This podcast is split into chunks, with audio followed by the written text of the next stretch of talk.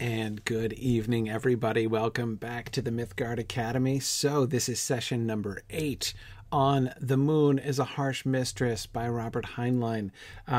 Before we get going here tonight, just one quick announcement. I announced the dates of both New England Moot and Middlemoot last time, and I wanted to just remind you of those, but also tell you that the registration links are now open. So both the registration links and the call for papers are open on those, I believe. I think on both. I know they're both on New England Moot, and I think at least registration is there on both. I think the call for papers is there on Middlemoot too. But anyway, new things posted on the page that are relevant and important. So again, New England Moot is September 25th in Durham, New Hampshire, and Middlemoot is on October 9th in Waterloo, Iowa.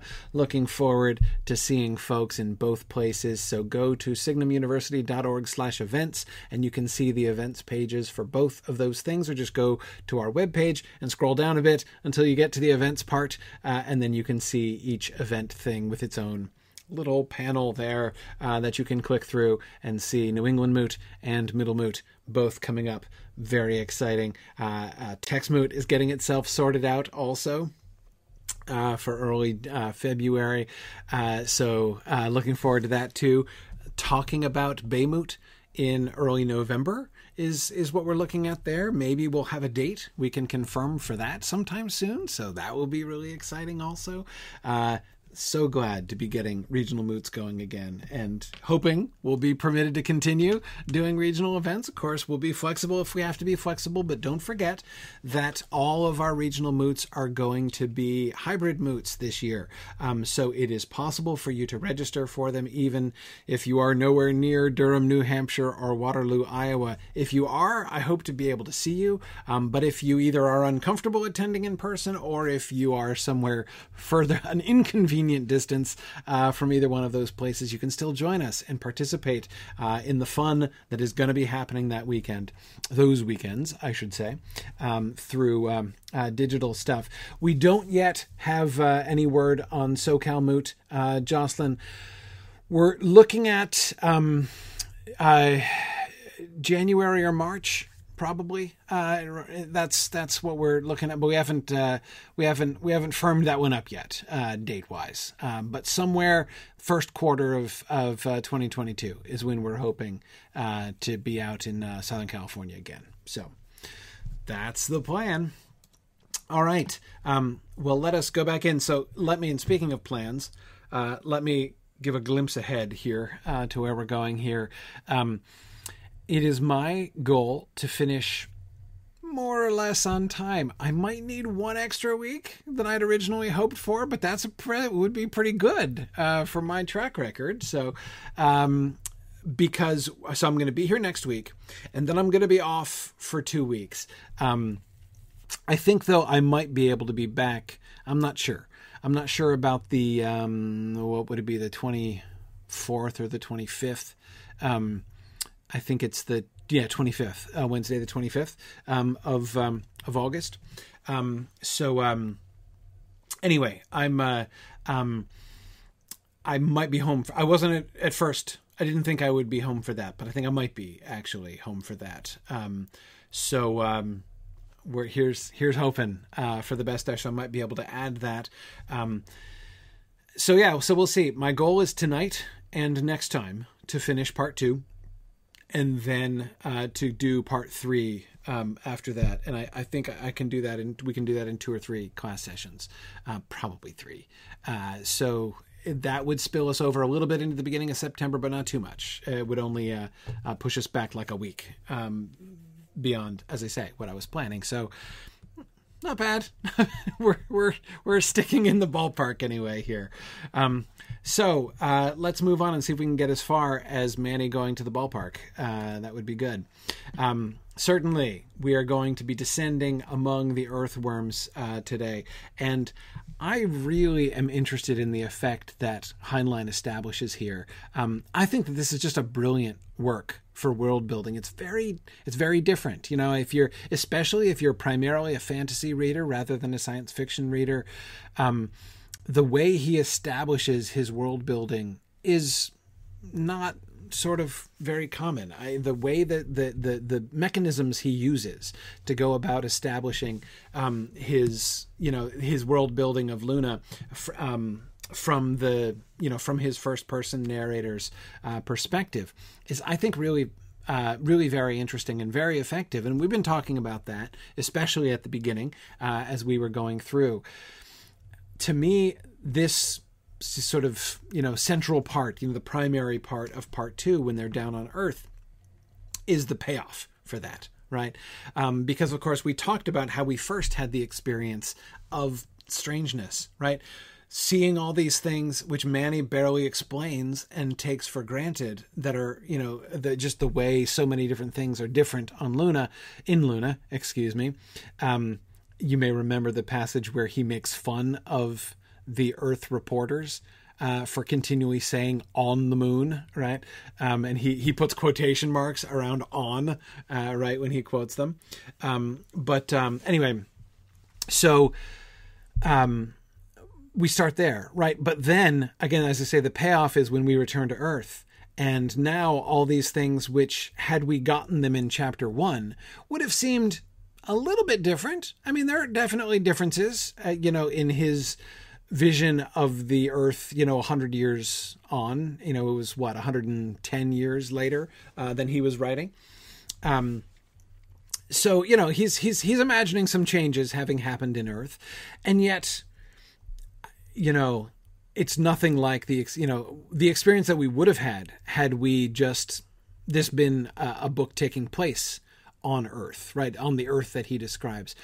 The sense of strangeness that we get would have been nothing like what we're getting now, now that we've been trained to see things through loony eyes, right? And then we come down to Earth, and it seems even the things, it's not the differences.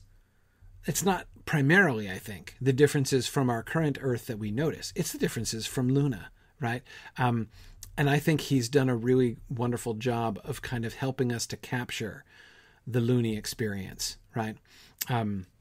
As we'll talk about the passage later, I even find it jarring when Prof tells Manny to knock off the loony talk, right? And I'm like, well, how else would one talk, right? But anyway, getting back, though, to right before launch. I don't want to spend a lot of time on the wedding with Wyo, right? Wyo marrying into the family and stuff. There's, no doubt much that could be said on this subject, and we're not going to dwell on it that long. My primary interest in this is the way in which things kept jumping out at me here throughout part two, again and again and again, as I said last time, of Manny's not just being left out of the loop, right? We saw that, but more of Manny's sort of cluelessness, right? So Greg they have a family talk, right? By the way, footnote. Manny uses the phrase talk several times about this. And you remember when we were discussing the phrase talk earlier on, several people were positing that the word talk could be basically, like, we were asking about what was the difference between a talk and a talk. And, droning on and monotony was a sort of theory, right? That it was designed to be a sort of deprecatory name, right? For a bunch of conversation that, like, nobody, just a bunch of yammerheads, right? All talking.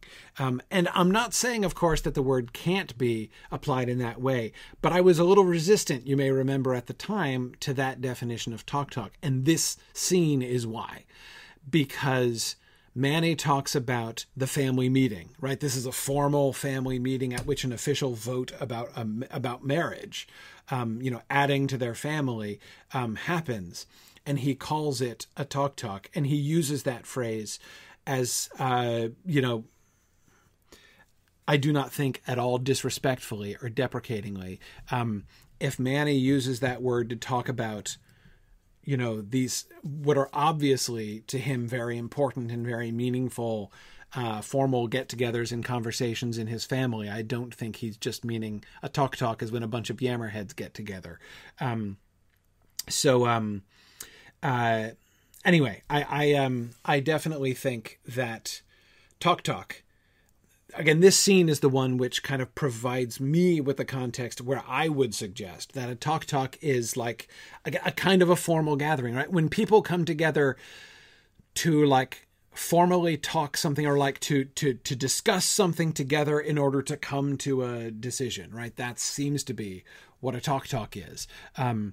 Whereas other people just talking is not necessarily the same thing, right? But if you're having like something that's going to end with a vote is a talk, it seems to be, right? And so the initial rebel gathering, right, where the fight broke out and he and Wyo got connected in the first place, was a talk, right? Because they were getting together to meet and discuss taking action, right? Joining arm to arm and marching to the warden's house, right? Shoulder to shoulder. And then, of course, the family meeting here is a talk. And Congress has talks. The loony yammerhead Congress has talks as well. So yeah, Ellen, it seems to be some kind of official discussions, right? Stephen says, I like the idea that talk emphasized the two-way communication aspect, right? That it's, it evokes the idea of like a room full of people in which many people are talking and contributing, right? So if you go to hear a lecture, for instance, that wouldn't be a talk. That's just a talk, right? That makes sense to me too, Stephen. I can definitely understand that.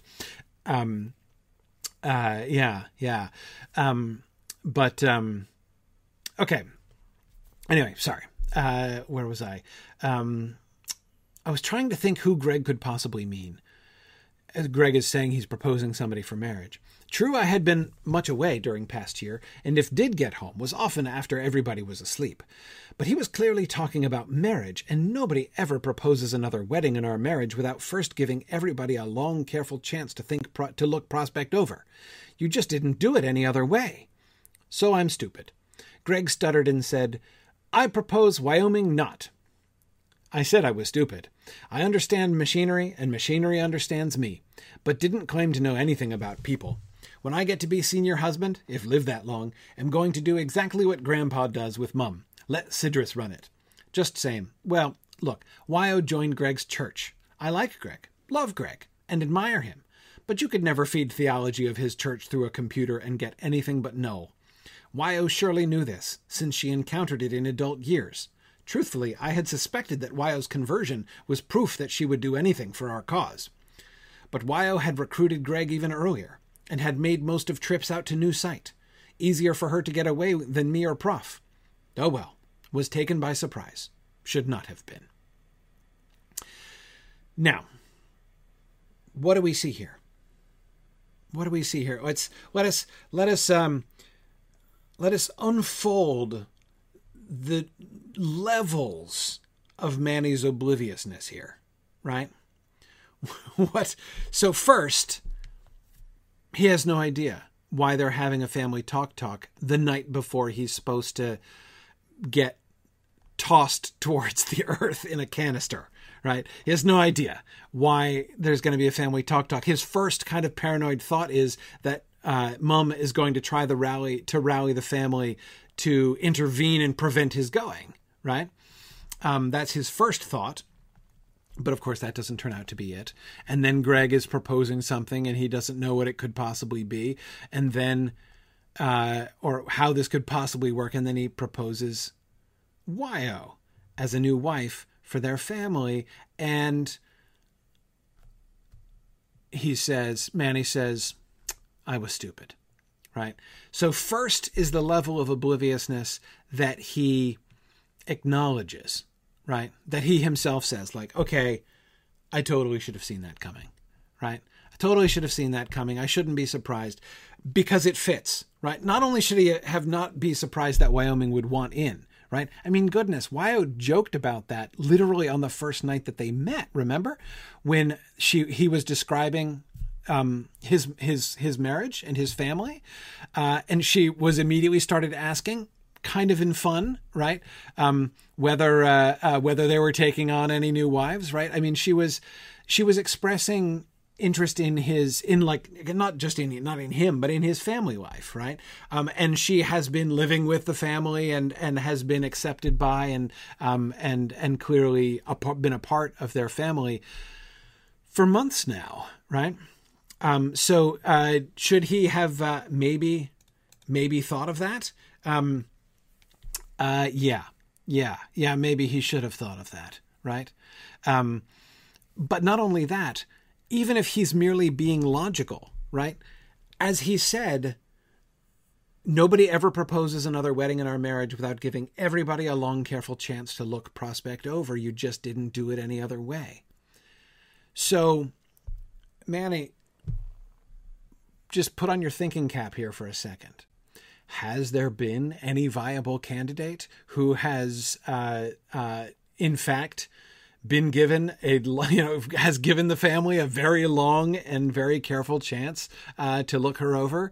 Yeah, there is somebody, right? There is an obvious candidate for this. And so so he seems on the one, like, shocked, reluctant to believe the possibility that, you know, the way that they do things in the Davis family is being deviated from here. But yet he seems more willing to entertain that idea than to realize that, yeah, maybe it's Wyo, right? But now, the next level of his obliviousness. When that's revealed, right? Why, where does he go? Where does his mind go? When he says, I said I was stupid, what does he mean by that? Right? What he means by that, based on that middle paragraph, and Devora, that's exactly the paragraph in which he's talking about Greg's church and theology. What Greg's church and theology have to do with it?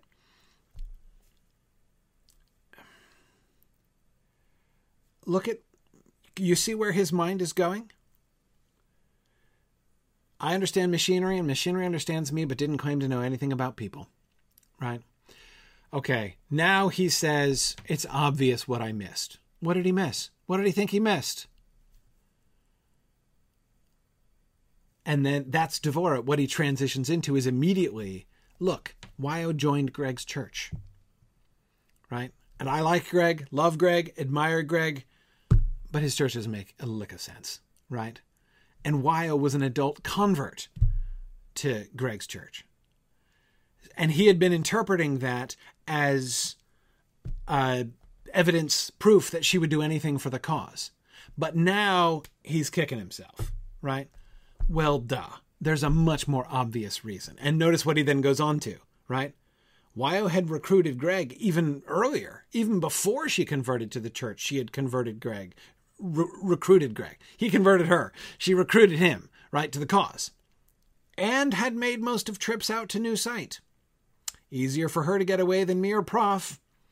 Yeah, but in retrospect, right, that was logical at the time for that reason. But in retrospect, oh well, was taken by surprise. Should not have been, right? So he seems to be saying now it's just as obvious as anything could possibly be that she fell in love with Greg, right? She fell in love with Greg. She converted to his church because she had fallen in love with him. She recruited him even earlier, right? So it wasn't like church first, love second, right? So like she fell in love with Greg. I brought her into the family. She fell in love with Greg. She recruited Greg into the cause. She converted to his church. She's been making all these excuses to go and visit him at the new catapult site. Oh man, of course I should have seen this coming. Not only because, of course, Wyo is a person who's already had, given the family a long chance to look her over, but because Greg, right? Yeah, she and Greg have had this thing clearly. Tomas says, does love play any part in loony marriages? Yeah, I think it does. Now, it's not the only thing, obviously, right? I mean, Greg couldn't just like propose to her or something like that, right? Like, I mean, that's not possible. remember, it's the wives who have to vote and vote unanimously to bring in a new wife, right? So it's not, it doesn't work that way. But and of course, you're not supposed to show favoritism within the marriage, right? Remember, Mum always pretends to love everyone equally, but remember Manny also saying that he's pretty sure that she loves Greg most, right? So I do think that love plays part in it. Now, there isn't exactly dating prior to marriage. Dating isn't exactly a thing, but I remember there was an implication earlier on. There was an implication earlier on that Manny believed that Wyo had slept with Stu Lejoie as part of the recruitment process of Stu, basically. It was like an elliptical clause where he said something like,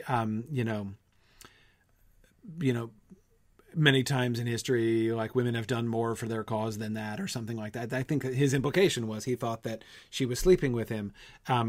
We don't know if that's true or not, but Manny suspected that it was true. And he didn't judge. He didn't seem to think any ill of it. But anyway, he's like, okay, now it's obvious. Greg and Wyo have been getting close. And so now, for that reason, right, because she and Greg are close, and now Greg wants to bring her into the family. And of course, she's also been living with the family, and all the women in the family love her. So no problems, right? It's obvious, right? Was taken by surprise, should not have been. But is Manny right? 'Cause I don't think Manny's right. I don't think Manny's right about this at all. Does anybody else agree with me? Anybody else think Manny's missing something here? What do you think? What do you think Manny's missing? I think it's not Greg that Wyo is in love with. I think that Wyo is in love with Manny. Why is the wedding being proposed in this way, right? I'm not saying she doesn't love Greg. Maybe she does, right? But this whole thing is being arranged like this so that Manny and Wyo can consummate the marriage before he leaves, right? Yes, he is being stupid. No, he should not have been taken by surprise, but not for the reason he thinks. He's now blaming himself for being oblivious to the fact that there was this connection between her and Greg, that it was escalating to the point where, Greg would start thinking about bringing her into the marriage. But clearly, she loves Manny also, at least as much as she loves Greg. And it seems to me very likely that Greg is doing an act of kindness for Manny in this. Obviously, in the sense of the timing. That's perfectly explicit, right? But I think even to Manny and probably to Wyo as well, right? Again, not saying that Greg doesn't like Wyo and that Wyo doesn't like Greg, but I think that Manny is, after his castigating himself for how stupid he is, I think he's still missing the point, right? So it comes down to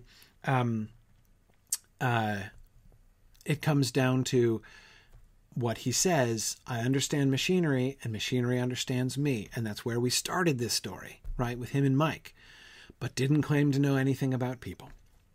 And he's about that. He seems to be correct, right? But I found this scene so interesting because of the way that it is like nestled into that. We looked last time at both Mike and Prof, the evidence that both Mike and Prof are planning things and enacting things, not only without consulting Mike, but without even informing Mike, and the way that both of them seem to be, well, I think it's fair to say manipulating Manny. I mean, that seems a little harsh to Mike and Prof, but maybe not. Maybe not. I find myself resistant to using that word, but it, kind of seems to fit. Yeah, Ray, I agree. Manny and Mike both, ironically, have blind spots with interpersonal relationships. Yeah, remember, Ray, Manny was the one who was supposed to be teaching Mike about how to, gauge people and relate to people. Yeah. I'm not saying that in that regard the student has necessarily become the teacher here, but yeah. Manny's got some issues in that regard. And again, this seems to me an important moment because it's not just a question of political conspiracy, right? And the other thing I think this not only shows us that, kind of helps to orient us to some of Manny's blind spots, which is important, I think, for what comes next. But it's also important because it has no political significance, apart from the fact that, as I think it was... Ellen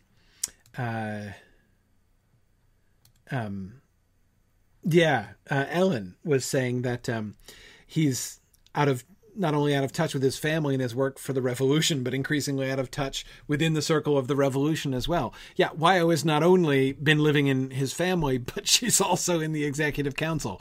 So he's been spending not only, the limited amount of time he's able to be home, as he says, but he's been spending, when he's not there, he's with Wyo, right? So you'd think, right, he would have the chance to pick up on that, but no.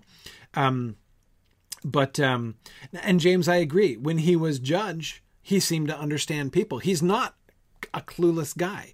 And again, that's what's so interesting is throughout part one, he is our guide, like he is Mike's guide, right? We are parallel to Mike, as I said earlier on. And Manny is this avuncular figure to all of us. He's showing us the ropes. And we have every reason to think that Manny is not only competent, but he's a safe model, right? He knows, this is the guy who knows what's up and from whom we can learn what's up. And I'm not saying that I think that's being completely undermined, but we are beginning to see things. We're beginning to see beyond. We're beginning to get to know him well enough to see some of his limitations. And I think that the concept of his limitations and where his blind spots are this scene, I think, is one of the things that's going to set us up to properly understand and contextualize where he is when we get down to earth. Okay, but there he is arriving in earth. Oh, David, I think that's a good qualification. David says when he was acting as a judge, he needed to understand men. And especially he needed to understand Earthmen, which he has more experience of than anyone else there. Manny seems systematically clueless about women. Okay, yeah, I can accept that as a correction. Okay.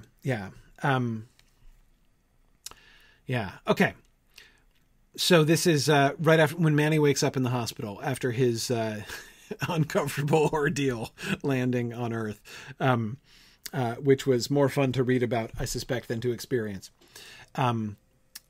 I love there's so many lines that I really loved in that passage. Helmet was full of nastiest, foulest liquid you would ever go out of your way to avoid. I love that line. Anyway, okay. As somebody who gets incredibly motion sick, I was feeling for him. Prof says it's the only way. What a tough old boy he is. That is, for them to come down in the capsule instead of in a ship. Hold it. Prof said. Prof is dead. Not at all. Not in good shape. We got him in a pneumatic bed with a round-the-clock watch and more instruments wired into him than you would believe. But he's alive and will be able to do his job.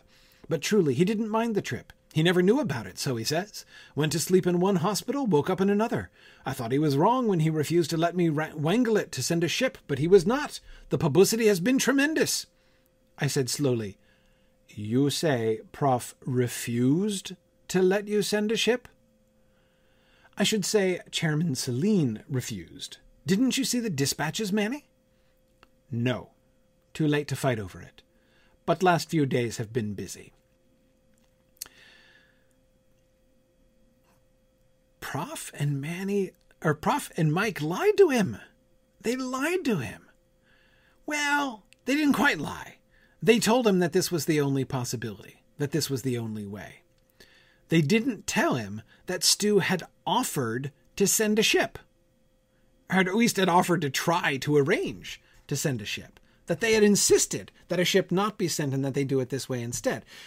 They told Manny it was the only possible way to get to Earth because ships weren't coming, right?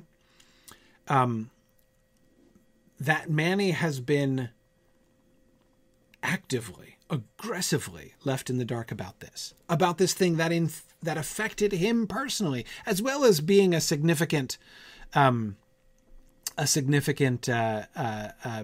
strategic choice, tactical choice in their campaign to Terra.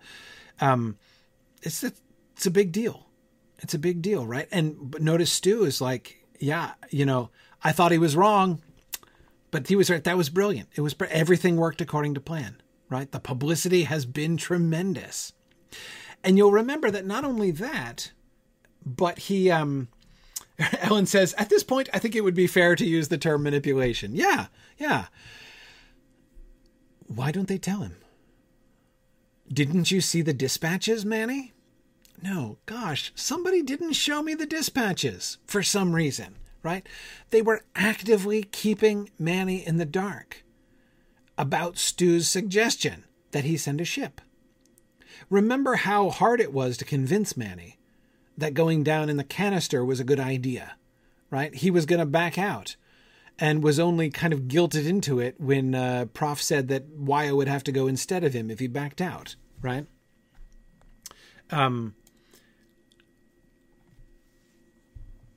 Yeah. Yeah. So my question is, okay, I have a series of questions that I want us to be doing some inductive reasoning to gather evidence for. Question number one, why are they doing this? Why are Mike and Prof manipulating Manny in the way that they are? Why are they keeping him in the dark? But in order to answer that question, I think we also have to answer the next question. And I think also the first question will help us to answer this other question. Inductive reasoning often works that way, where things are all kind of tangled in together and you've got to try to come up with answers that fit all the questions at once. What's the plan on Earth exactly? What are they doing? What's their goal on Earth? Right? And that's what I want to be looking at and to be seeing how. Now, again, I'm not asking for you to tell me what is revealed later. I know what's revealed later. But the point is the game, right, is to see what evidence we can see of it as we go along. And the reason that that's a game worth playing instead of just looking at the answer that's further in the back of the book is twofold. One, we can know whether or not we can trust that answer because, let's face it, to what extent can we trust? I mean, if Mike or Prof explains the answer later on, are we going to buy it? Right? We need to make sure that it's an answer that fits with the evidence that we're seeing, right? In order for us to be able to trust it. But a second reason is that I think it's fun. Not only is it fun to figure it out oneself, but it's really interesting to see how Heinlein brings that about and makes that work, makes that... Where does he leave us as readers? Where does he leave Manny as a narrator? What is the effect of leaving his first-person narrator in the place that he leaves Manny, right? These are all the kinds of questions which a mirror looking forward at the answer isn't going to necessarily, help us here. Tomas, yeah. So Tomas says, does this imply that Manny is in some sense reluctant here, or that he is sort of being pushed into things? Well, Tomas, that is a trend, right? Remember, Manny was the one who was resistant at the beginning to being. He didn't want anything to do with the revolution until he could be convinced that there was at least a 1 in 10 odds. And now, of course, you'll notice that he's persevering when he's being told that the odds have fallen to lower than 1 in 100. Right. And he's not saying like, well, I'm out then. Forget it. I said 1 in 10. Right. As soon as they concluded it was 1 in 10, the odds have been dropping ever since. Right. I mean, that's what we've seen. The odds. I don't think the odds have gone upwards in a while. Right. So So that's one thing. So yes, he was reluctant at first. We saw his reluctance. You could say it would be enough to explain it, perhaps. We saw what a fuss he put up when he thought there was no other option, right? Had he known there was another option, how much more of a fuss would it have been? Mike and Prof knew best, right? They knew that this was the best way to go about it, and Stu has confirmed that they were right. Their conclusions were exactly correct. So they sure saved a lot of time by not having that particular fight with Manny. That would be one way to explain it, right? I think there's more to it than that, but it would be one way to explain it. Okay. So yes, Devora, what Manning understands, and it is important for us to establish this at the beginning, right? They are going down to Luna as diplomats to achieve recognition of Luna as an independent state, right? And remember that conversation with Mike about the bombings, right? Mike was suggesting, he was also kind of stating the contrary. He was saying that Manny can count on the fact that they're going to attack. He was also suggesting that, by saying that his trip in the canister was likely to be less uncomfortable than being bombed in Luna, right? He was suggesting that there are potential alternatives, right? That their goal is to go to prevent war, that this is the only hope, right? This is the long shot. This is the gambler's hope that they can avoid war with Earth, is for Prof and Manny to succeed on this mission, right? Yeah. And James, you're right. They didn't tell him they'd been designing the canister till it was almost complete. Yeah. They'd made this decision a while back, right? Manny has been in the dark for a long time before he gets there. And now we're finding his being in the dark was even more profound. More okay. 2 days later, we left for Agra to be present to present credentials to Federated Nations. I was in bad shape and not just high G, could do well enough in a wheelchair and could even walk a little, although did not in public. What I had was a sore throat that missed pneumonia only through drugs, traveler's trots, skin disease on hand and spreading to feet, just like my other trips to that disease-ridden whole Terra. We loonies don't know how lucky we are, living in a place that has tightest of quarantines, almost no vermin, and what we have controlled by vacuum any time necessary. Or unlucky, since we have almost no immunities if turns out we need them. Still, wouldn't swap. Never heard word venereal until first went Earthside, and had thought common cold was state of ice miners' feet. And wasn't cheerful for another reason. Stu had fetched us a message from Adam Selene. Buried in it, concealed even from Stu, was news that chances had dropped to worse than 1 in 100. Wondered what point in risking crazy trip if made odds worse. Did Mike really know what chances were? Couldn't see any way he could compute them, no matter how many facts he had. Says Manny, calling into question the initial premise that brought him into the revolution in the first place. Once again, doubting Mike, right? Not just doubting a thing that he's never seen Mike do, like with the video representation, but doubting something that he initially himself convinced Prof that Mike could do, which was compute the chances no matter how many facts there might be needed. Yes. Elle and I do agree. I also think that Mike has learned very subtle manipulation. Yeah, I agree. Okay. Yeah. So,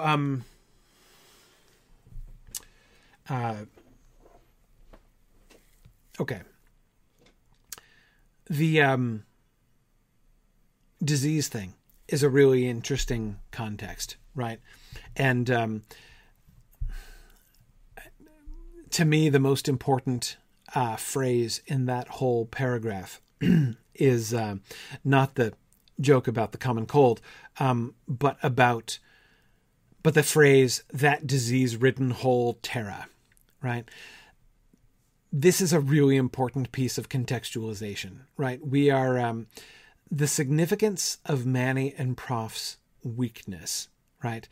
Again, we are, Manny's our frame of reference, right?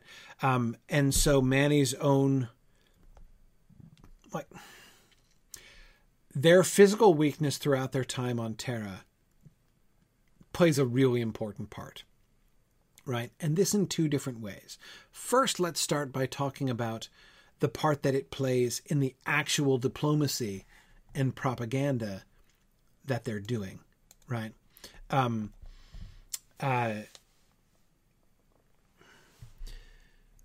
Notice, of course, we see here they have clear PR plans, right? He can walk a little bit anyway, right? It's exhausting to walk on Terra, but he can do it, right?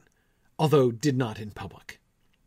He has strict orders never to walk around in public, never to be seen getting up from his chair in public.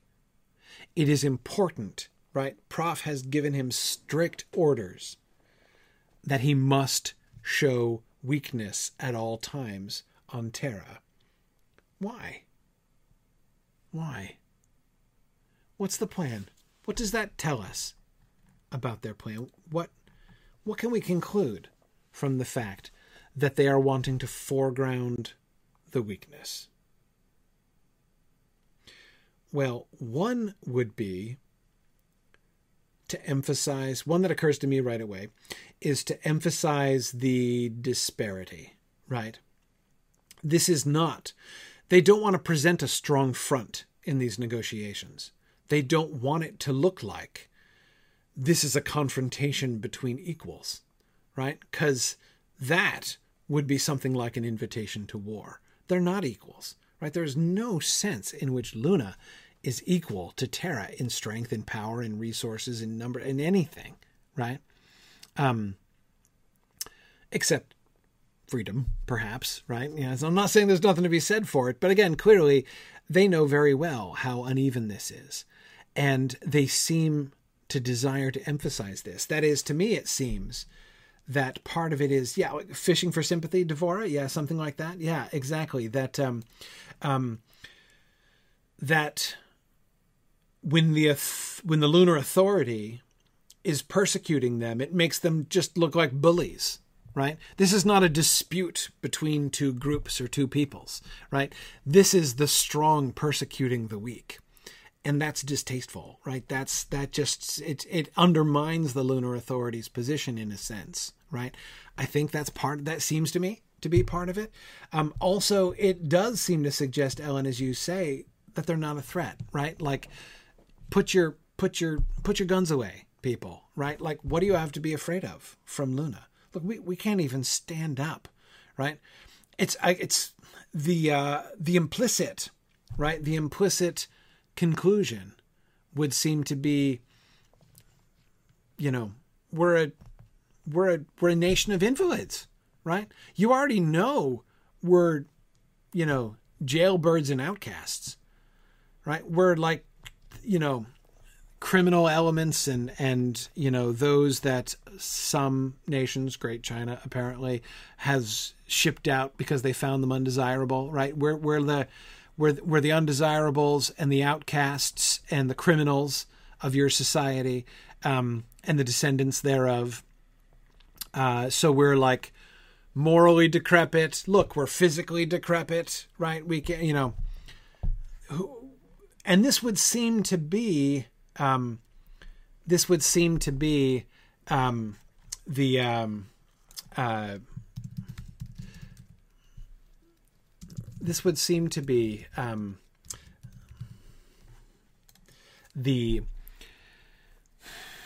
reverse of what you might think they would be doing, right? You would think that diplomats trying to establish Luna's claim to be, you know, like recognized as like a member of the Federated Nations, right? And to gain national status would want to make a strong, like, see, look, we can be trusted to handle our own affairs. Yes, we should be given respect as an equal partner, right? We should be given, you know, the privilege of being considered autonomous, right? And so it would seem that a show of weakness would work against that, wouldn't it? You'd be like, look, we can't, we're completely incapable, right? We can't even sit up. Prof can't sit up, right? Manny can sit up, but he can't stand up, right? So, and he looks like a strapping young lad, right? Yeah. So, but that's clearly not the play, right? The play is make them think that we're weak. Again, presumably because it would be mean to beat up on them, right? To lower the appetite of, to make them to make it look like they're certainly not a threat, right?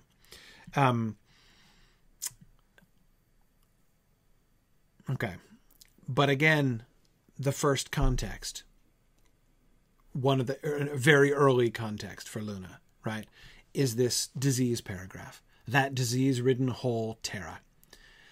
Yes, they are weak, and they are showing their weakness. They're flaunting their weakness, right, as they're there.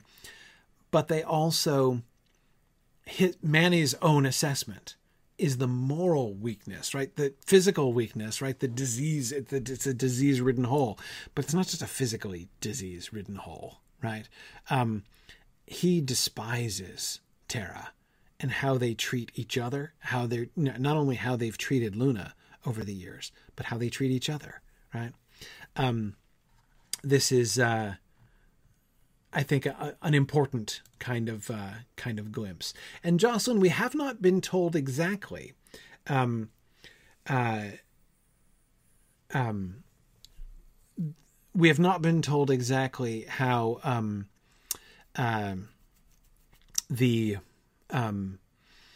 old Manny is. He says when somebody guesses he's in his early 20s, he's like 22 or 23, and he says, "Thank you. I would bow if I could stand, but I've been married longer than that," right? And that's the closest we get to a guess at his age.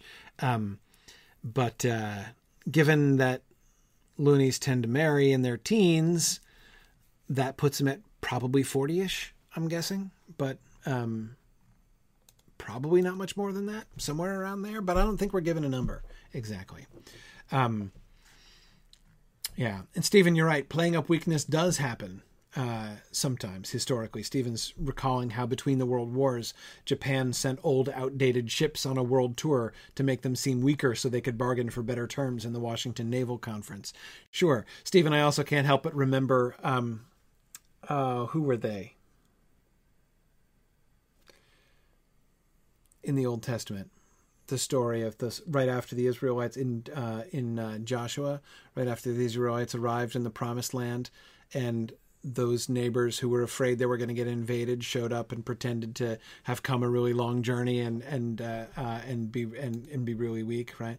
The Gibeonites. Thank you. I knew it started with a G. The Gibeonites. Yeah, that's it. I can't help but think of them too. It's a ploy that is known, right? To do so. It's not the same ploy, but it's there are some similarities. Yeah. Okay. Let's keep going. In a way, was not sorry about ladder. The ladder that he's referring to is the fact that the grain barges kept coming to Earth from Luna. When we flew from Bombay to Agra, we got up before dawn and were taken out to field as city was waking. Every loony has his hole, whether luxury of long-established home like Davis tunnels or rock still raw from drill. Cubic is no problem and can't be for centuries. Bombay was bee swarms of people. Our over million was told who have no home but some piece of pavement. A family might claim right and hold down by will generation after generation to sleep on a piece 2 meters long and 1 wide at a described location in front of a shop. Entire family sleeps on that space, meaning mother, father, kids, maybe a grandmother. Would not have believed if had not seen. At dawn in Bombay nowadays, and at dawn in Bombay, roadways, side pavements, even bridges are covered with tight carpet of human bodies. What do they do? Where do they work? How do they eat? Did not look as if they did. Could count ribs. If I hadn't believed simple arithmetic that you can't ship stuff downhill forever without shipping replacement back, would have tossed in cards. But, Tanstaafl, there ain't no such thing as a free lunch in Bombay or in Luna. Manny is hit hard by seeing the starving multitudes in Bombay, the people whom 93.1, as we will learn, percent of the grain being shipped down to Terra from Luna is feeding, right? He has compassion on the people of India and sees that they're starving. Unfortunately, he's seen this simple arithmetic, right? That if they continue to ship stuff downhill without shipping replacements back, everyone in Luna is going to be like this, right? But he'd have tossed in his cards if he hadn't seen that, if he hadn't known that, right? He seems quite deeply moved by his compassion for the people here.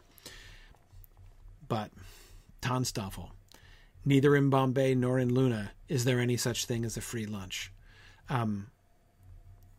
The people of Luna have been basically operating on the counter-Tanstaafl principle, right? That is, them shipping grain away. It's kind of like an inverse free lunch, right? You can't give away lunches for free without paying for it in the end is kind of what how it works, I guess. But like that's, again, like you have to pay for it in the end, right? And if they're going to continue shipping grain to Earth, they're going to pay for it, right? And we have heard about the famine that will come within 7 years if they keep doing that. But his reaction to the conditions, I think, tells us some really important things about him. He might be oblivious, right? He might not he might say that he doesn't know anything about people, and we might have good reason to believe him on that. And yet he clearly cares about people. And I think that's despite how much he hates Terra, right? No matter everything he says about earthworms and how much he despises the planet and the culture and everything else, when he's looking around at, the thousands of starving, the million starving people in Bombay, he's shocked and appalled and saddened by this, right? Yeah.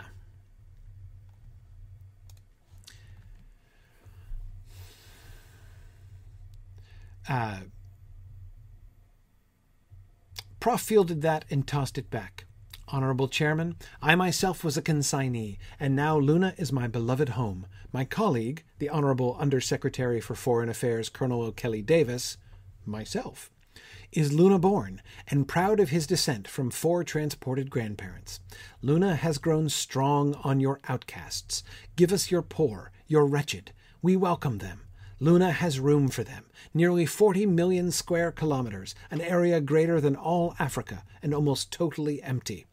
More than that, since by our method of living we occupy not area but cubic, the mind cannot imagine the day when Luna would refuse another shipload of weary homeless. Chairman said, The witness is admonished to refrain from making speeches. The chair takes it that your oratory means that the group you represent agrees to accept prisoners as before. No, sir. What? Explain yourself. That is that was the question, of course, the Prof was responding to. Would they continue to accept prisoners? Prof first makes this speech, right, about how abundant space is, right? Give us your poor, your wretched. He begins to quote the inscription on the Statue of Liberty, right? Your huddled masses yearning to breathe free, except, of course, they wouldn't be breathing free on Luna, right? But they might be able to breathe affordably anyway, and that would still be something.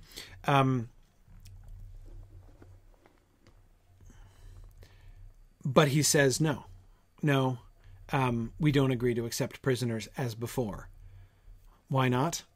Because as soon as they come to Luna, they will be free, he says, right? We will not accept them and keep them prisoners. Anyone who comes to Luna is immediately made free. which makes them uncomfortable, right? Yeah.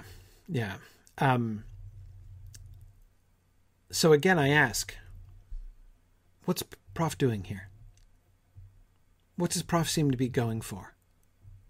What's he positioning? Now, remember, there are two levels of thing going on here.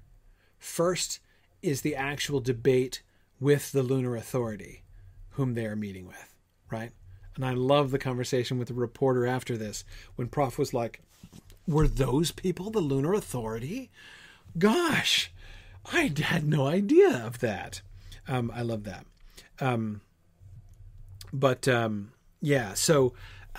Anyway, one is the actual argument that he's making with, what is he attempting to accomplish with the Lunar Authority in these discussions? This is the first question. That's one level here, right? So let's focus on that first. What does this suggest?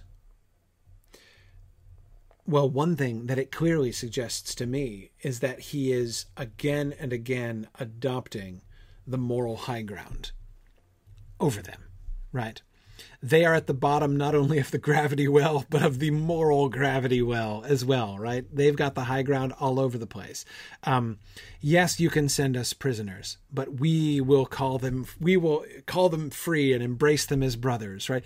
The speeches that he forces them to make are pretty horrible, right? Like the things the guy from Colorado says, right? The North American guy, who says, like, you know, back in Colorado, we know how to deal with folks like this, right?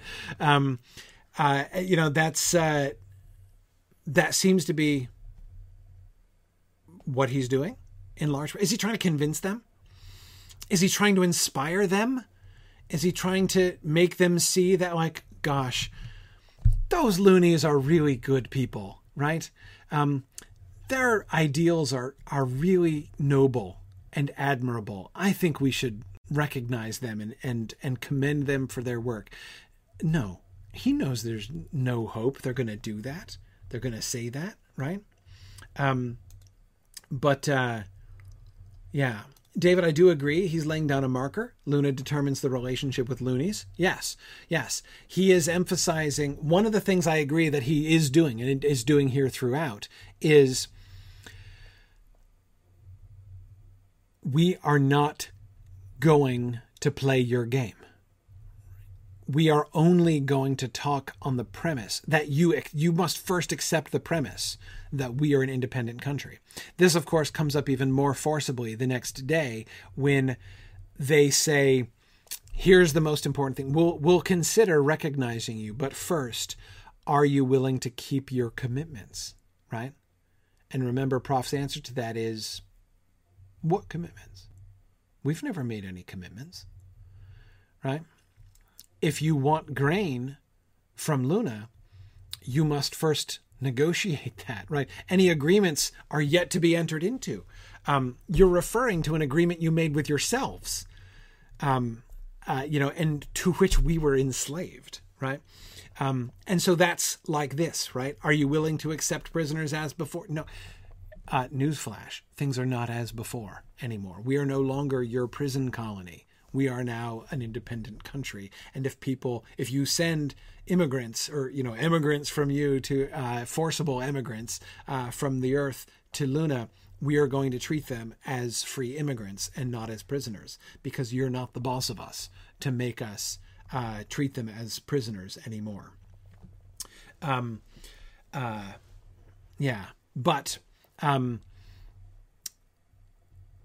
remember the second layer. Right. One layer is the arguments that he's trying to make and the things he's trying to establish with the Lunar Authority that he's speaking with. But you remember the second layer? The second layer is premised upon the fact that Manny's recording this from inside his prosthetic arm. Right. They are fully planning on both days. Right. And even after the authority sees the press clippings and knows that what has been said was released, they yell at them and try to prevent them from doing that again, and they frisk Manny but don't get his prosthetic recorder, right?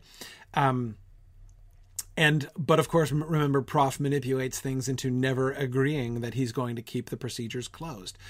Their whole strategy seems to be to record this and release it, right? They want everybody to hear what the authority says. So that's, of course, another reason for the high ground, right? Here's us saying these noble things, right? About how they embrace, they consider, you know, everyone free, and all these, and forcing, well, not forcing, but inviting, goading, even the members of the authority to say things like, "We know how to deal with people like this back in Colorado," right? But you remember the crux of their argument, right? Where they rest when they're after the long hiatus in which the authority is discussing among itself. Here's what we hear. "They didn't wheel us back in until 1600. Committee was already sitting. Chairman then broke own rule against speeches and made a long one, more in sorrow than anger. Started by reminding us that Lunar Authority was a non-political trusteeship charged with solemn duty of ensuring that Earth's satellite, the Moon, Luna, as some call it, was never used for military purposes. He told us that authority had guarded this sacred trust more than a century, while governments fell and new governments rose, alliances shifted and shifted again. Indeed, authority was older than Federated Nations, deriving original charter from an older international body, and so well had it kept that trust that it had lasted through wars and turmoils and realignments." Here, of course, is the reappearance of that word that I said we need to look out for, right? You'll remember when that yammerhead said we shouldn't use the word unalienable in the Declaration of Independence, not only because unalienable is not a word, it should be inalienable, but also because wouldn't it give it more, you know, solemnity to say, you know, our sacred rights instead of our unalienable rights? I mean, we talked about the effect of that phrase, but here is where it really pays off, right? It's on Terra that this word sacred comes back and is wielded against them like a club, right? The authority cannot possibly abdicate its sacred trust. It has been given a sacred trust. And they to ask them to turn away from their sacred trust is appalling, right? It's not to be considered. It could not be considered because it is a sacred trust. It is a word that they are hiding behind. They are, as we said, but when we were talking about the difference between unalienable and sacred, it points to a higher authority, vaguely, right? It's sort of a vaguely God-ish word, right? But there's no actual reference to God, but the implied reference is to God, right? But even other than that, they clearly have high political authority, right? The Lunar Authority's charter comes from where? Who chartered them? Not named, but clearly implied. The UN. Yeah, exactly. Exactly. An older international body, which is no longer there, before the Federated Nations. Okay, what else? What else do we see from that? Well, first of all, I can't help but remember, Arthur, as you've reminded us of a couple times, when this book was written, right? What was it, Arthur? 67? Published in 67, wasn't that it? Remember the lunar climate in 1967, right? Or 65, was it? Yeah, yeah. This was in the middle of the push to land on the moon, right? The whole focus on landing on the moon was in the midst of going on here, right? So he's imagining forward and not too far forward, right? Still during the time of the UN, not in the later period that he's imagining way distantly in the far future of the 21st century, project what is the moon going to mean, right? Landing a man on the moon is not just a symbolic accomplishment. It's not merely an abstract giant leap for mankind, right? It is the first step in an important, potentially political and military process. One might have thought that perhaps in the 60s, one might have thought that the U.S. and Russia were, racing to get to the moon, perhaps for not entirely peaceful reasons, right? Maybe there's a reason. There might become some international charter that says that the moon shall never be used for military purposes, right? David says Heinlein managed to anticipate the outer space treaty governing use of weapons in space. Yeah, exactly. I mean, I think he's seeing all that, the potential of that pretty clearly, right? And here's the thing. This is the most interesting thing to me about this paragraph. There has been no sense. I don't think there's been a single moment in the whole book to this point where we have really been invited to have respect for the Lunar Authority, right? Or to see the Lunar Authority as anything but an oppressive regime, right? Possibly and indirectly with the starving people of Bombay, right? Manny's seeing the suffering in India and how much they need food. To some extent, but even that's only just kind of mitigating, perhaps, right? But here's the thing. Yeah, of course, they've been enslaving the loonies and all that stuff. But this is important. This has worked, right? The Lunar Authority has, in fact, performed an important political function on Terra, right? It has survived. It survived the downfall of the UN. We have seen enough to conclude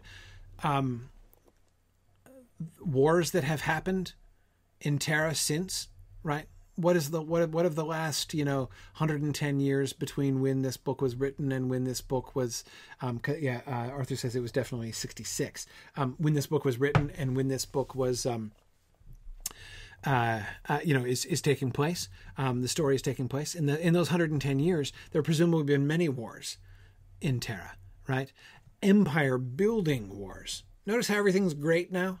Just like there was Great Britain in the past, now there's Great China, and there's Great New York, and even the cities have become like empires. Remember that when he visits Salem, he talks about Salem being a part of Boston, right? He'd never seen that part of Boston before. And Salem, this is my part of the world, right? Salem is not that close to Boston, right? So clearly, the city has swelled enormously, right? So all of Eastern Massachusetts is now Boston, right? So we know that there have been other wars and things have happened. And yet the moon, nobody has ever, even though they've had, they've had spaceships and they've had nukes, and no one has used the moon. No country has dominated the moon. No one has annexed the moon as a military power. So the Lunar Authority has actually accomplished something, it seems, right? I mean, almost like the fairness to that, right? Like, Manny transmits this part of the speech, right? Not because he's won over, right, to respecting the Lunar Authority, but out of a kind of fairness, which seems to tell us something interesting about Manny, I think, right? But one has to, I find anyway, that when we look at this passage, when we look at the Lunar Authority, this maybe changes our perspective a little bit. But then again, that central, that pivotal phrase in this whole paragraph is sacred trust. Authority had guarded this sacred trust more than a century. And Manny is telling us all this primarily because it's all build up for their excuse for why they're not going to recognize, this is their justification, right? They're hiding behind this sacred trust because that gives them the right to enslave the loonies, right? That's certainly how Manny sees it. And that's how we're invited to see it. But we do get this one little kind of glimpse, right? This one little glimpse into the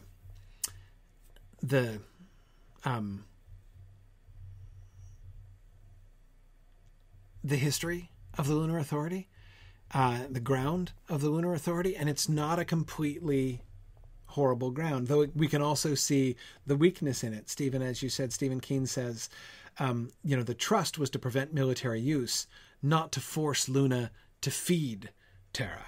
Yes, that's a different thing, right? That's an add-on from later on. Yes. And Stephen, you are totally right. I would say the process that he seems to be... Stephen is saying, when I visited Massachusetts, I totally lumped Salem in with Boston. Yeah, no, I hear that. The process that he's describing is well underway, right? You think about the difference between Salem and Boston as it would have been, 100 years ago and 200 years ago. And yeah. No, it's happening. It's already happening. Definitely. Okay. Order. The witness will come to order. It is not I who was not in order, Honorable Chairman. Rape it was, and murder most foul, but that is history, and now we must look to the future. Whom are you going to exile? Prof struggled to raise self on elbow, and I was suddenly alert. Was a cue. For you all know, sir, that it is a one-way trip. I was born here. You can see what effort it is for me to return even temporarily to the planet which has disinherited me. We are outcasts of Earth who... He collapsed. Was up out of my chair, and collapsed myself, trying to reach him. Was not all play acting, even though I answered a cue. Is terrible strain on heart to get up suddenly on Terra. Thick field grabbed and smashed me to the floor. So once again, two things, right? There's a plan. What can we learn about their strategy and their ends by the plan that they obviously have? And then... what do we see about his words? Now let's do it in the other order. What do we see in his words first? He is deliberately riling them again. It was not I who was not in order, Honorable Chairman, right? His accusations of rape and murder,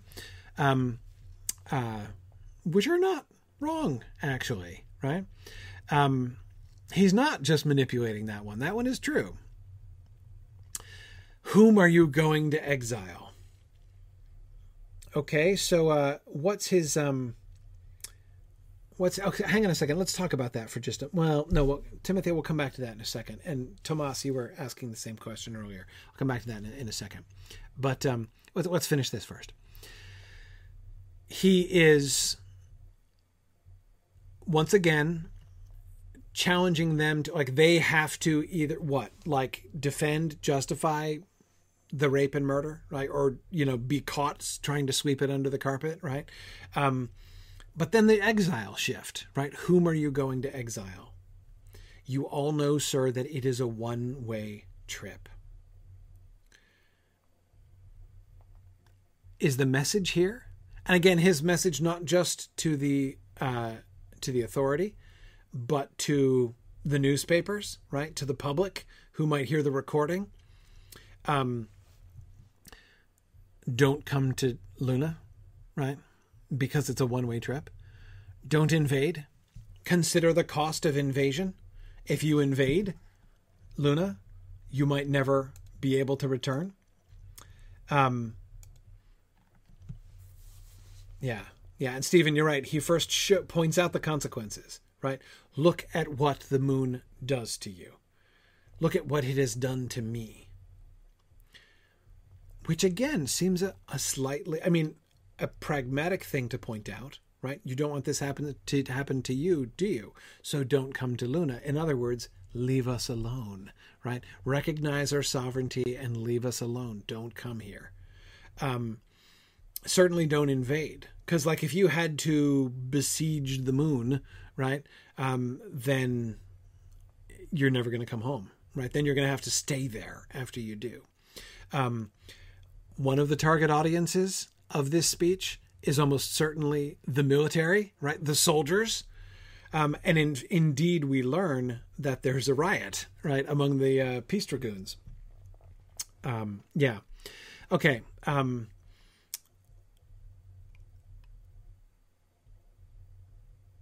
We are outcasts of Earth, but notice where the whole direction of his rhetoric, right? The planet which has disinherited me, outcasts of Earth, and then his collapse, right? It's like he is characterizing the planet itself. The planet itself is oppressive, right? I mean, just being here is a persecution to the loonies. Everything about Terra, not just the Lunar Authority, is, I mean, Earth is just a bully, full stop, right? Of course, if you even think about it astronomically, the Earth has enslaved the moon. It's its satellite, right? It is forcing, by its superior gravitation, forcing the moon to revolve around it, right? I mean, that's the situation. And that maps out on the political level, and it even maps out on the biophysical level here, right? This is the story, right? This is the story that he is trying to, this is the relationship between Earth and Terra. This is how things work. This is how you are. This is how you act.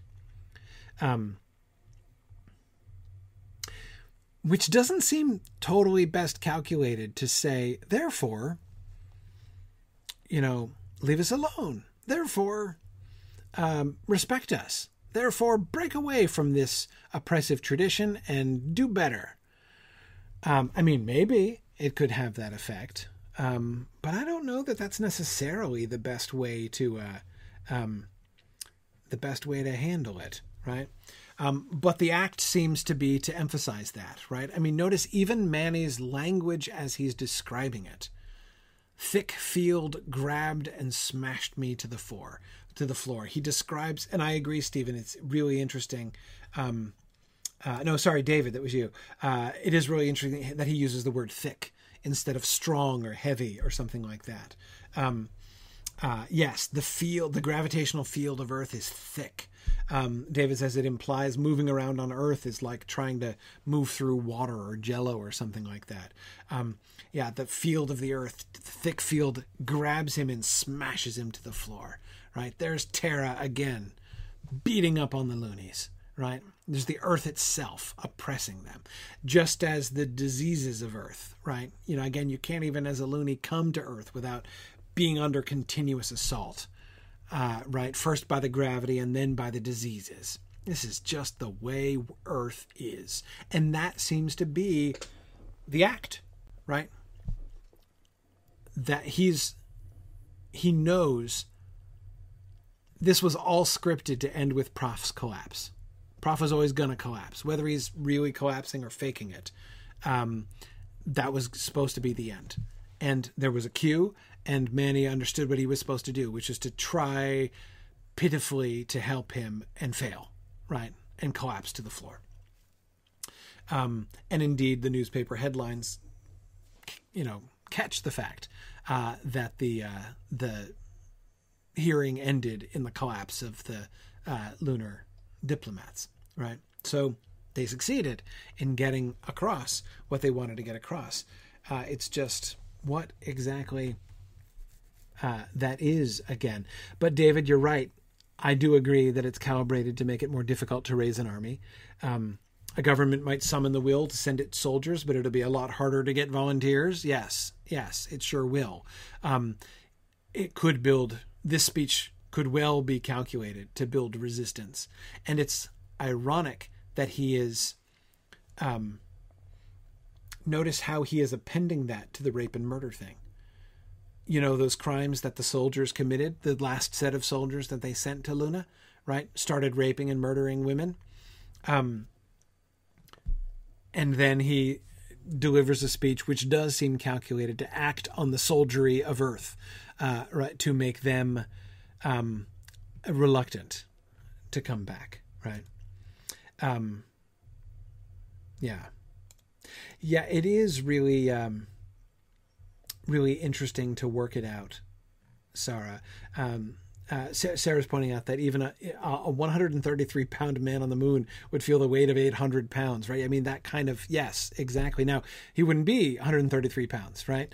It would work the other way around. If you were 133 pounds on Earth and you went up to the moon, you would, but again, but that's the ratio, right? That's what it would feel if normal to them feels like what it would be to be a 130-pound person here, right? Then the Earth feels like what it would feel like to be an 800-pound person, right? I mean, it is a really interesting thing to imagine. And again, I think that Heinlein does a really interesting job of thinking that through. Okay. How do the newspapers handle it?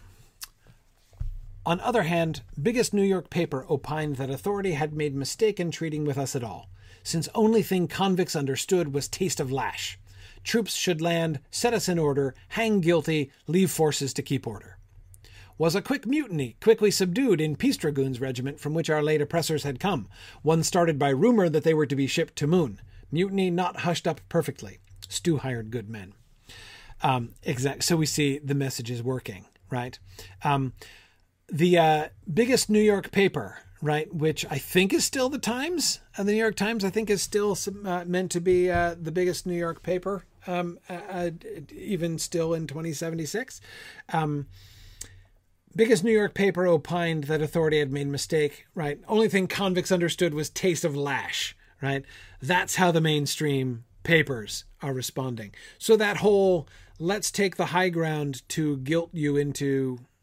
you know, to make you feel self-conscious and aware of, you know, how you're acting might not perhaps be working here, right? If that's what the mainstream papers are saying. And David, I can't rule out the fact that that's possibly the Post that he's referring to here, right? I can't, I don't know if he's imagining like a degradation of the New York Times. Not that the New York Times would necessarily be above this, but it's not their tone, right? Not now anyway. I agree. It's more like the tone of the modern New York Post, but I'm not sure exactly what he's implying there. But Arthur, yes, you are right to recall that in the 1960s, of course, remember that there were examples of either actual or called for armed suppression of student activism as well. Not only the Kent State situation, but yeah, Arthur is recalling advocation by Reagan, who was the governor of California, for armed suppression. So, yeah, I mean, this is an issue, right? This is kind of around. There's a lot of people who would be relating to a bunch of these things here. But I'm sorry, Timothy and Tomas, I forgot to talk about your other question. The other objection or a problem was both of them said very similarly that it seems to strain rather suspension of disbelief to say that the moon's primary function with relationship to Earth is as a food source. How are we to believe that all this grain is being grown in Luna? And I think that that's a really interesting point because you're right. Like, I mean, like you look at the moon, right? And one doesn't look at the moon or imagine pictures of the moon and thinking like, and that is pictures of the surface of the moon and being like, ah, the fertile fields of the moon, right? But I this is another thing. This seems to be another thing that that Manny, and through Manny, Heinlein are kind of like, well, that Heinlein is kind of manipulating by the extent to which Manny takes it for granted. He never explains. He never explains. How on earth can you grow grain on the moon? It's a fact of life. We do get a couple references which provide enough information to explain it. The answer is hydroponics. Hydroponics is how they do it. Yeah, David, there were some references to loony agriculture, and it's done by hydroponics. Stu learned some hydroponics when he's up there. It's one of the places where it gets alluded to. They grow it underground. They grow it in their underground warrens. The farms, like the Davis family farm, is underground. Everything is underground in loony. So it's not about, you know, sowing and reaping on the surface of the moon. It's about growing in hydroponic plants underground. So, and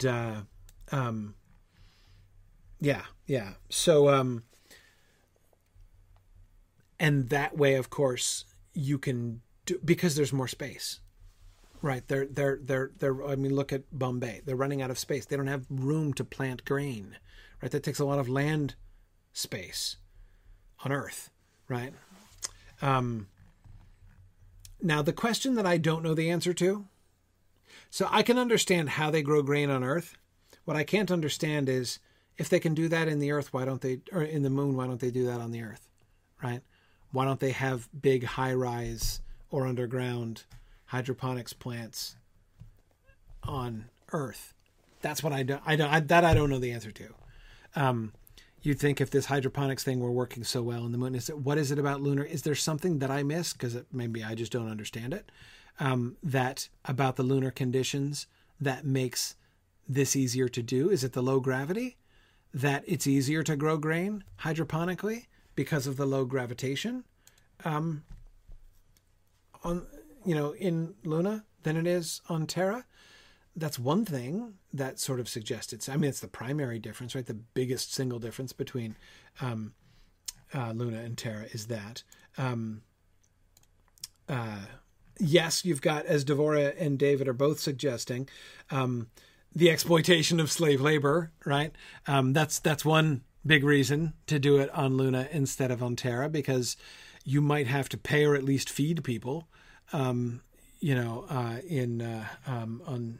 Terra.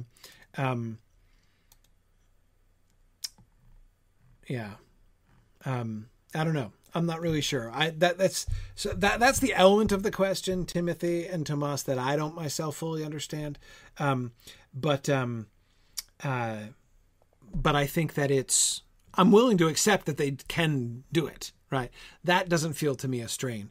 I just don't understand why it's like a uniquely lunar, like, why Prof saying, instead of saying ship lots of stuff up to raw materials up to us and we'll turn it into grain, why instead of that he's not saying, do you want us to teach you some lessons? Grow it yourself, you lazy slobs, right? Like, nobody seems to think of that, right? Despite the fact that India seems tolerably well motivated to do that.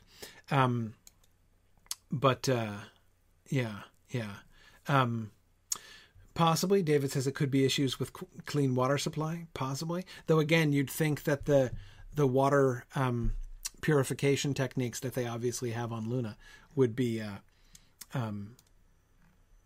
transportable to Earth as well. But anyway.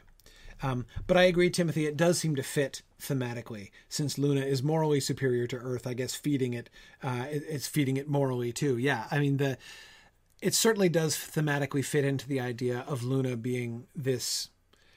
It's rough. It's not beautiful, right? In several dimensions, it's not beautiful. It's not visually beautiful. It's not. It's not. There are a lot of ways in which it does not seem like a paradise, right? And yet there are many ways in which it does. And this is one of them, right? The fruitfulness of Luna is, I do think, important. Important thematically. Anyway, okay. So that's my answer. Anyway, speaking of grain, Honorable Chairman, gentlemen members, there is indeed a way for Luna to expand by 10-fold or even 100 her shipments to our hungry millions. The fact that grain barges continue to arrive on schedule during our time of trouble and are still arriving today is proof that our intentions are friendly. But you do not get milk by beating the cow. Discussions of how to augment our shipments must be based on the facts of nature, not on the false assumption that we are slaves bound by a work quota we never made. So which shall it be? Will you persist in believing that we are slaves, indentured to an authority other than ourselves? Or will you acknowledge that we are free, negotiate with us, and learn how we can help you? Chairman said, "In other words, you ask us to buy a pig in a poke. You demand that we legalize your outlaw status. Then you talk about fantastic claims that you can increase grain shipments 10 or 100-fold. What you claim is impossible. I am expert in lunar economics. And what you ask is impossible. It takes the Grand Assembly to admit a new nation. Then place it before the Grand Assembly. Once seated as sovereign equals, we will discuss how to increase shipments and negotiate terms. Honorable Chairman, we grow the grain. We own it. We can grow far more, but not as slaves. Luna's sovereign freedom must first be recognized." "Impossible, and you know it. The Lunar Authority cannot abdicate its sacred responsibility." Prof sighed. "It appears to be an impasse. I can only suggest that these hearings be recessed while we all take thought. Today our barges are arriving. But the moment that I am forced to notify my government that I have failed, they will stop." Okay.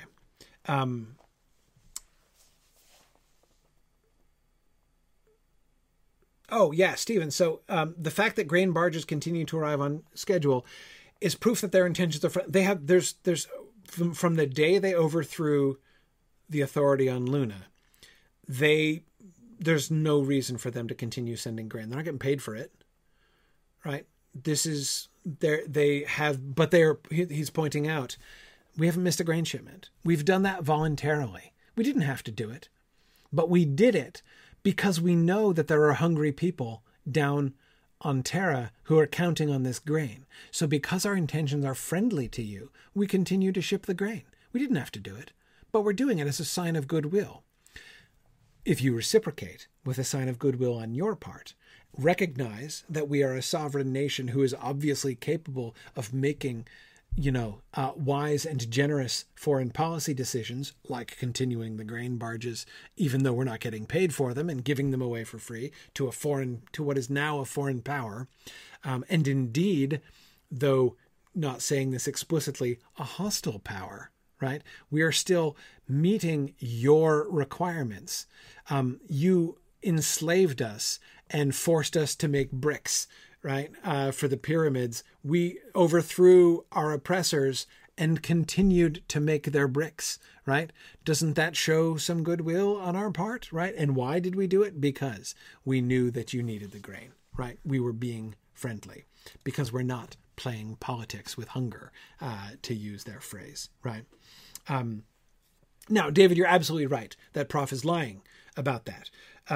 They continued the shipments to buy time and prevent war before they were ready. They were trying to make it as long as possible to protract as long as possible the time before Terra realized that the revolution had happened, right? It was secrecy that led them to do that. But this argument plays really well, right?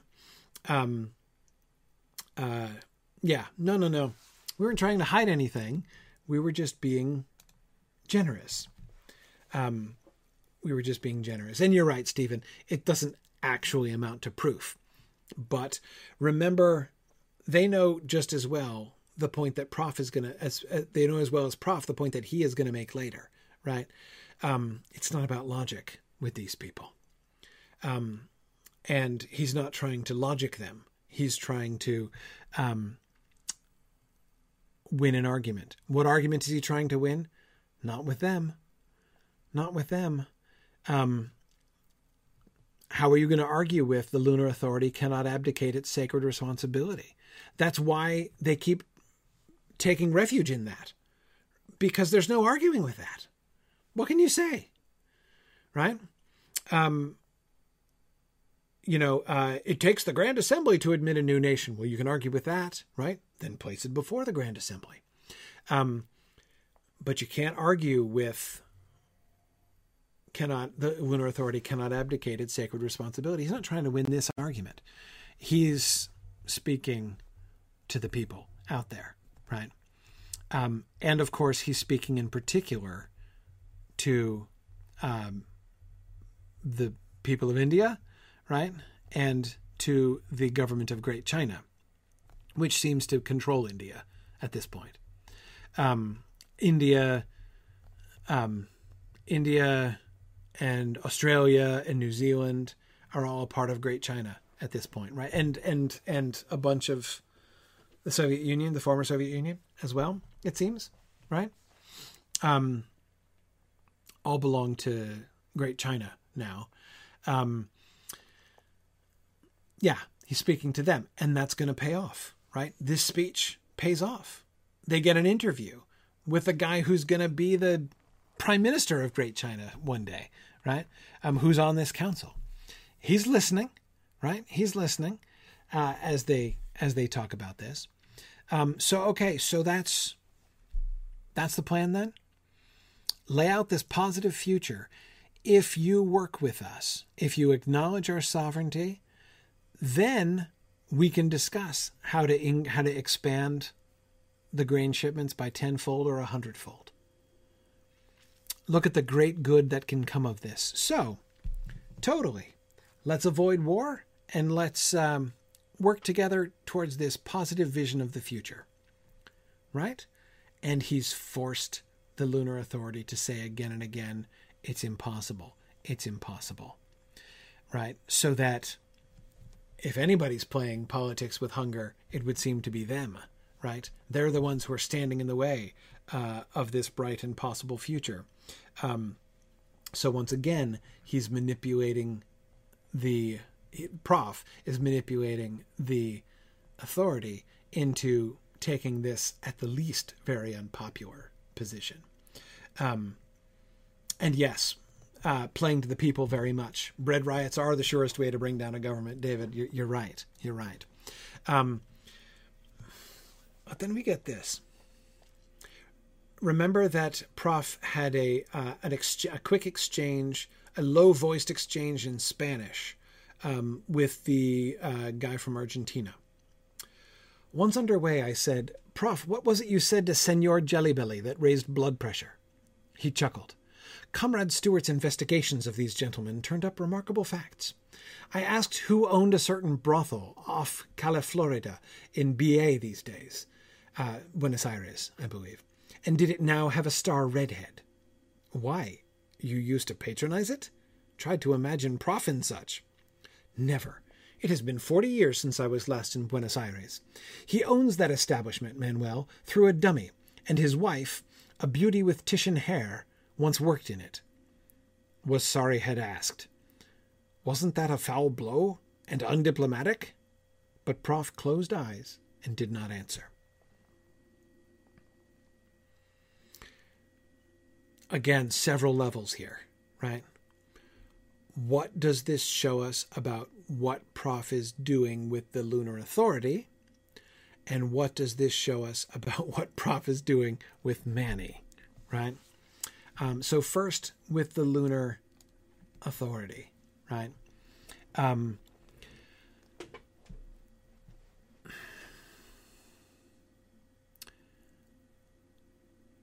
Is he trying to prevent war?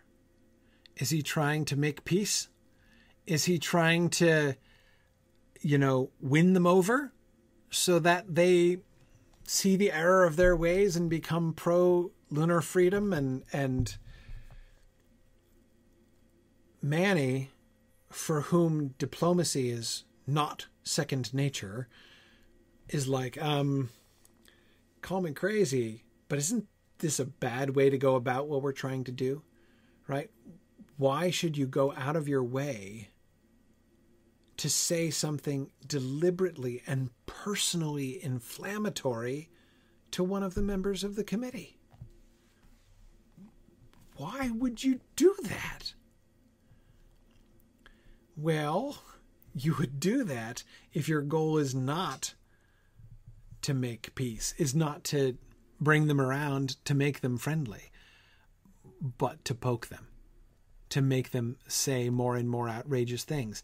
It plays into the strategy that we were seeing before, right? It's not about what gets accomplished in this discussion. It's not about hoping they're actually going to win and succeed in bringing the Lunar Authority around. They're playing up for the recorder in Manny's prosthetic arm, right? The whole thing is being recorded, and if he can coax, if Prof can coax Senor Jellybelly, as Manny calls him, into saying something really rash, right? Then they win, I guess.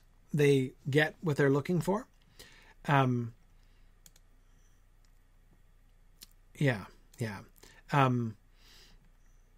is wondering if Prof is trying to cause a revolution on Terra too. Now that's an interesting question, right? Prof, we know, believes in revolution, like art for art's sake, right? He would quite like to see revolutions begin in all of these countries, right? Because that's what he likes, right? So yes, I suspect he would quite like to see a revolution happen in Argentina. Yes. So Steve and I agree that does seem to be a pattern. Stephen Cover is suggesting that he's driving a wedge between those in power and the masses.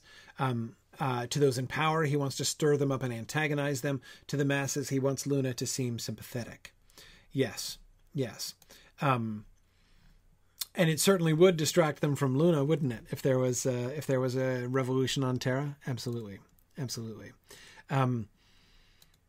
Yes. And yet, but Steve and I agree, Manny's still trying to play by the rules of the game, right? He thinks he knows the game. They're supposed to make nice. This is their one shot to, at the least, provide the most advantageous possible position for themselves, right? Like, even if they can't, he's not expecting, I don't think Manny is expecting the Lunar Authority to come around, right? I don't think he's expecting the Federated Nations to rise up and say, we love Luna, right? And we accept it. And we're going to curb, the Lunar Authority. I don't think he expects any of those things. But does he think it's possible for them to gain some support such that at least Terra would be divided in its opposition to Luna? And that perhaps maybe the revolution could happen down here today, and maybe something like that would happen. They'd be fighting amongst themselves.